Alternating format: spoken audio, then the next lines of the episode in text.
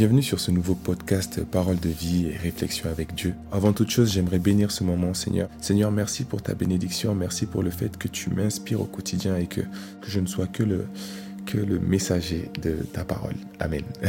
Maintenant qu'on a posé les bases, j'aimerais partager avec vous une réflexion que j'ai eue euh, durant toute la semaine. Cette réflexion ne dépend que de, de ce que le Saint-Esprit a voulu me révéler durant cette semaine.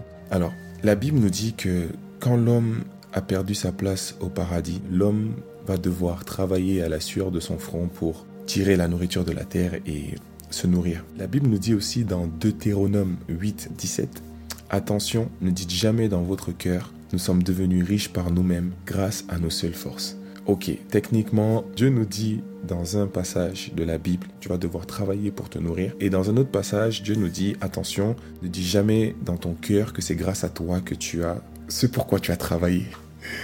Waouh. Là, Dieu pose les bases là. Là, Dieu pose les bases de la réelle humilité. Dieu nous fait comprendre que la vraie bénédiction, c'est d'être en vie pour travailler.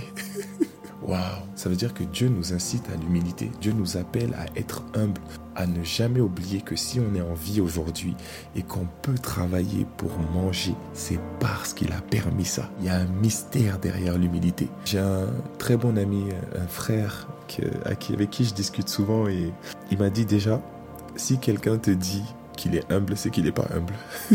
oui, on peut proclamer devant tout le monde qu'on est humble, mais ton cœur, qu'est-ce que ton cœur te dit sur l'humilité? L'homme regarde à l'apparence, mais Dieu regarde au cœur. La fierté, l'arrogance, la suffisance, l'insolence. Franchement, combien de fois j'ai été suffisant? Combien de fois j'ai été arrogant? Combien de fois j'ai été fier? Et je demande pardon à Dieu. Et si vous avez été dans ce cas-là, ben je prie que le Seigneur nous pardonne. Je prie le Seigneur que à des moments de ta vie, peu importe dans quelle situation tu te trouves actuellement, que si le sentiment euh, de suffisance, si le sentiment de fierté, euh, d'insolence ou d'arrogance t'anime, je prie le Seigneur qui te laisse pas errer dans cette situation et qui vienne te délivrer. Amen. Proverbe 15, le verset 33. La crainte de l'Éternel enseigne la sagesse et l'humilité précède la gloire. Amen.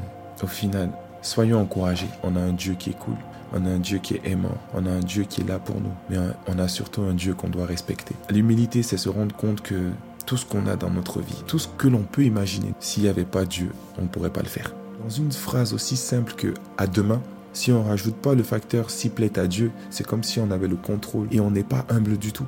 L'humilité, on doit l'avoir constamment. Il faut se rendre compte que toute chose qu'on fait, toute chose qu'on a et toute chose qu'on peut être, s'il ne le permet pas, on n'aura que dalle. Dans Deutéronome 8, le verset 18, Rappelez-vous, c'est le Seigneur votre Dieu qui vous donne la force d'obtenir ses richesses. Soyez bénis et que Dieu vous accompagne au nom suprême de Jésus.